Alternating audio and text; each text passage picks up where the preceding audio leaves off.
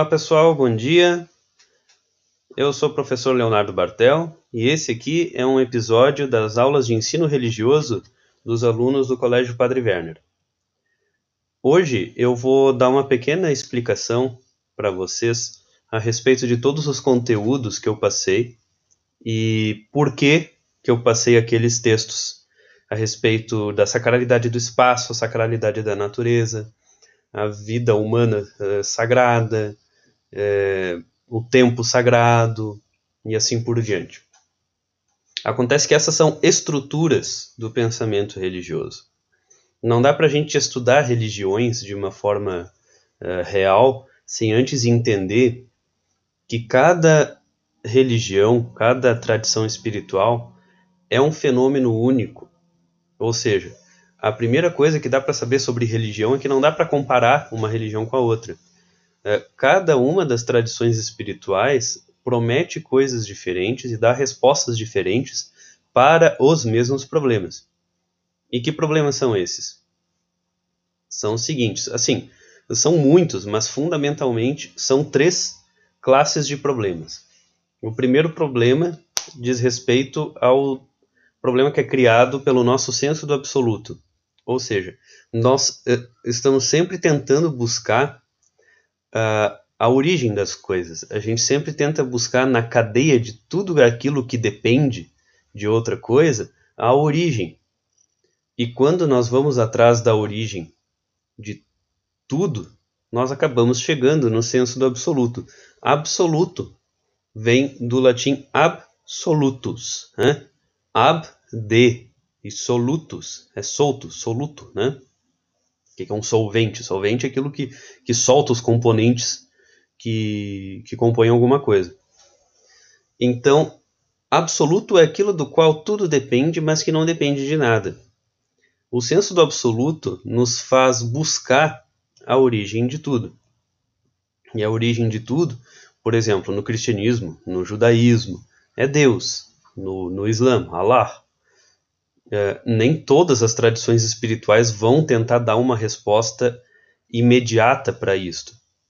É, é, algumas tradições espirituais que nós é, vemos que não tentam é, responder essa questão de forma frontal, mas substituem ela por uma outra questão. Por exemplo, o budismo. O budismo ele não afirma nem desafirma isso o hinduísmo tem uma explicação bastante intrincada a respeito do absoluto. Né? Todos nós to temos a natureza de Brahman, mas Brahman não é muito referido no hinduísmo, tanto quanto é referido, são referidos os três deuses, né? Shiva, Brahma, Vishnu, e assim por diante. Então, isso é uma coisa muito básica a se saber sobre as religiões. A gente não pode pegar o cristianismo para comparar ele com o budismo ou com o hinduísmo e assim por diante. Cada tradição espiritual só pode ser comparada com ela mesma. Ou seja, é, tu quer saber quais são os frutos de uma tradição espiritual? Muito simples. Observe aqueles que são considerados os melhores praticantes dessas tradições espirituais. Por exemplo, no exemplo católico, nós temos os santos. É, esses são os frutos da religião católica. No budismo, nós temos os Budas. Nós temos aqueles que foram considerados iluminados. Esses são os exemplos do budismo. No hinduísmo, nós temos os, os gurus, nós temos é, os rishis, nós temos os grandes mestres. Esses são os exemplos do hinduísmo, e assim por diante. Então, é isso. As tradições espirituais só podem ser comparadas com elas mesmas. Só que existem coisas que são comuns a todas as tradições espirituais, e essas coisas são comuns são é, os aspectos do pensamento humano que estão por trás das nossas ações, certo? É sempre importante a gente frisar que as tradições espirituais elas têm dois componentes. Um é o componente humano e o outro é o componente não humano. O historiador das religiões, Mircea Eliade, ele diz o seguinte: Lá naqueles primeiros textos que eu passei para vocês, vocês devem lembrar. Uh, o ser humano ele toma consciência do sagrado porque o sagrado se manifesta. Ou seja, existe um componente não humano nas tradições espirituais. Isso é básico. É, negar isso é negar toda a natureza da tradição espiritual e, inclusive, desrespeitar o próprio objeto de estudo. O objeto de estudo está dizendo que tem um componente não humano. Ou seja, que as tradições espirituais não são 100% obra humana. Existe uma iniciativa sagrada. Certo? O cristão diria Deus. Em parte, a religião é iniciativa de Deus. Em outra parte, a religião é uma resposta do ser humano à manifestação sagrada. As manifestações sagradas são chamadas hierofanias. Essa é uma palavra que eu usei bastante nos textos. Hierofanias, manifestações do sagrado. Em, no, em termos cristãos, que são os termos que nos são familiares, nós iríamos compreender isso como Deus, manifestações de Deus, certo? É, um anjo que aparece, uma sarça ardente, é, o mar se partindo em dois, um milagre de cura, uma voz do céu. Tudo isso são hierofanias, são manifestações de realidades sagradas que a gente sabe que não fazem parte do nosso entorno, não fazem parte do nosso cotidiano. Né? Não é todo dia que a gente vê uma sarça ardente falando, não é todo dia que a gente vê o mar se partindo em dois. Ou seja, a gente percebe ali algo de diferente, algo de evidentemente diferente. Então foi nesse sentido os textos que eu trouxe para vocês, em, de que em que sentido a natureza pode ser considerada sagrada? Em que sentido o tempo é sagrado? Em que sentido o espaço é sagrado? O ser humano e assim por diante. É, a partir daqui, nós vamos começar a entrar nas religiões propriamente ditas, nas tradições espirituais. Eu sempre gosto de começar pelo hinduísmo, por uma série de motivos mas principalmente porque o hinduísmo é uma, é uma tradição espiritual bastante antiga e muitas das estruturas religiosas a gente pode perceber ali. Uh, ah, os outros dois uh, conjuntos de problemas que as tradições espirituais resolvem são o senso de justiça e a consciência da morte. O que é o senso de justiça? É, é o senso que só apenas o ser humano tem do que é certo e do que é errado. O certo é o certo, não importa se ninguém está fazendo.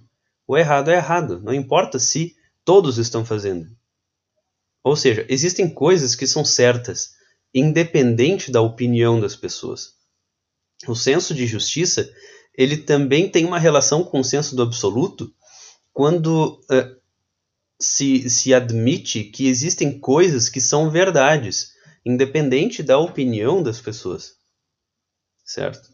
Então a tradição espiritual ela dá uma resposta a estas verdades que são autoevidentes e que são absolutas.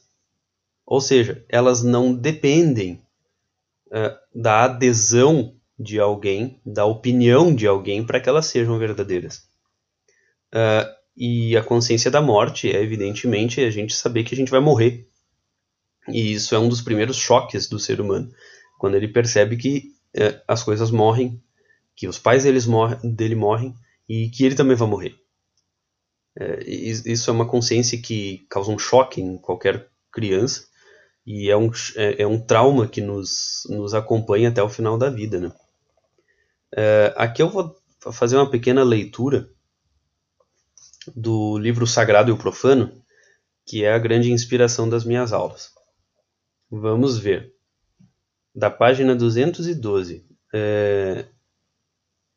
Teríamos escrever toda uma obra sobre os mitos do homem moderno, ou seja, aqui nós vamos fazer uma comparação de tudo isso que eu passei anteriormente com, com a nossa condição moderna, certo?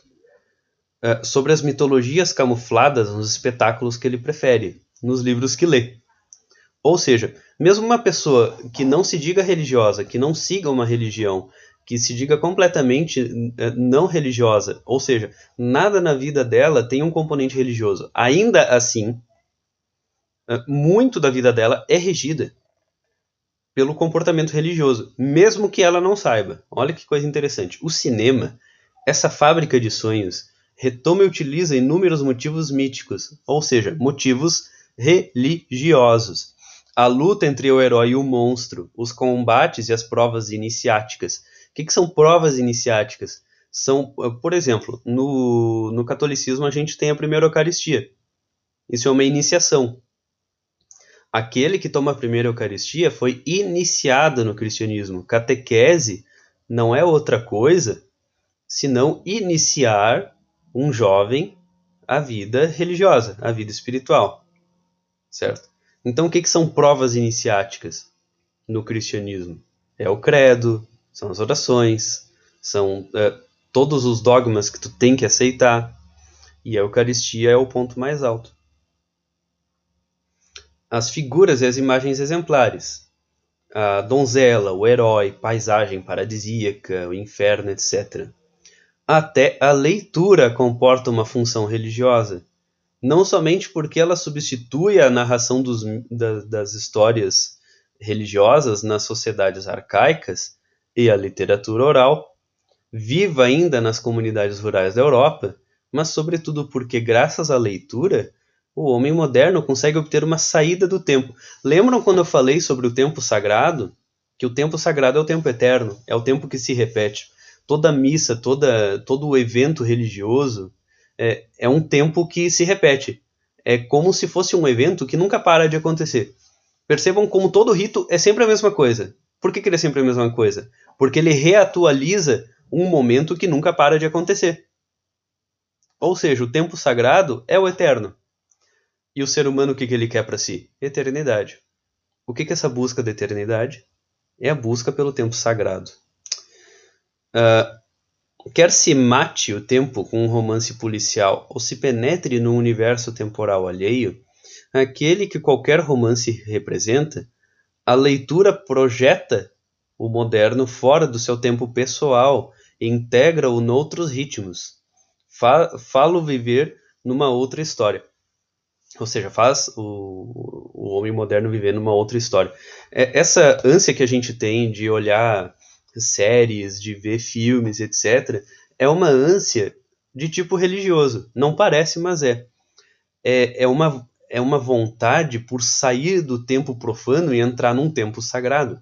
Mesmo que seja através de um, um uma ferramenta nada religiosa, como uma série da Netflix, ou até mesmo coisas menos dignas do que isso, é, o que a gente está querendo é sair do tempo, não é verdade? E sair do tempo é uma ânsia de tipo religioso de entrar num tempo sagrado, ou seja, de entrar num tempo de eternidade. Bom, vamos continuar? Espero que vocês estejam conseguindo compreender. A grande maioria dos sem religião não está, propriamente falando, liberta dos comportamentos religiosos. Eu vivo dizendo isso. O ser humano é uma criatura religiosa. Não importa se ele tem uma religião ou não. Tá? Você não aderir a uma religião não quer dizer absolutamente nada. Tu vai continuar com os comportamentos religiosos, só que eles vão estar tá em outro contexto. Eles não vão estar tá inseridos dentro de uma religião. Eles vão estar tá inseridos dentro de uma, uma vida caótica, vamos dizer assim. Né? Uh, estão por vezes atulhados de todo um amontoado mágico religioso, degradado até a caricatura e por essa razão dificilmente reconhecível. O processo da dessacralização da existência humana, ou seja, retirar todo o caráter sagrado da nossa existência, chegou muitas vezes a formas híbridas de baixa magia e religiosidade simiesca. O que é simiesco? É que parece feito por, por símios, né? parece feito por orangotango, por gorila e assim por diante.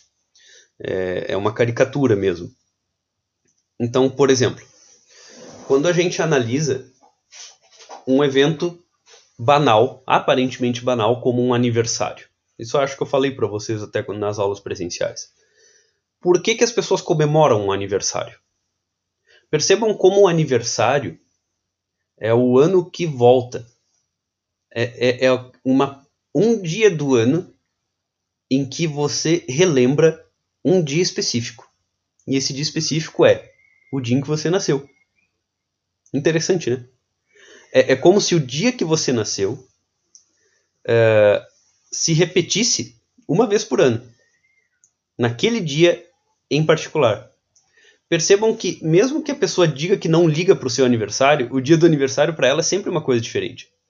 Tudo que acontece no dia do aniversário tem um outro peso. Aquilo que acontece de bom, aquilo que acontece de ruim. Um mau aniversário pode ser lembrado pelo resto da tua vida. E um bom aniversário pode ser lembrado pelo resto da tua vida também. Certo, gente? Isso aqui foi só um, um drops que eu larguei aí para vocês entenderem mais a respeito uh, das aulas anteriores. Ok? Abraços, não peguem corona, espero ver vocês em breve. Tchau!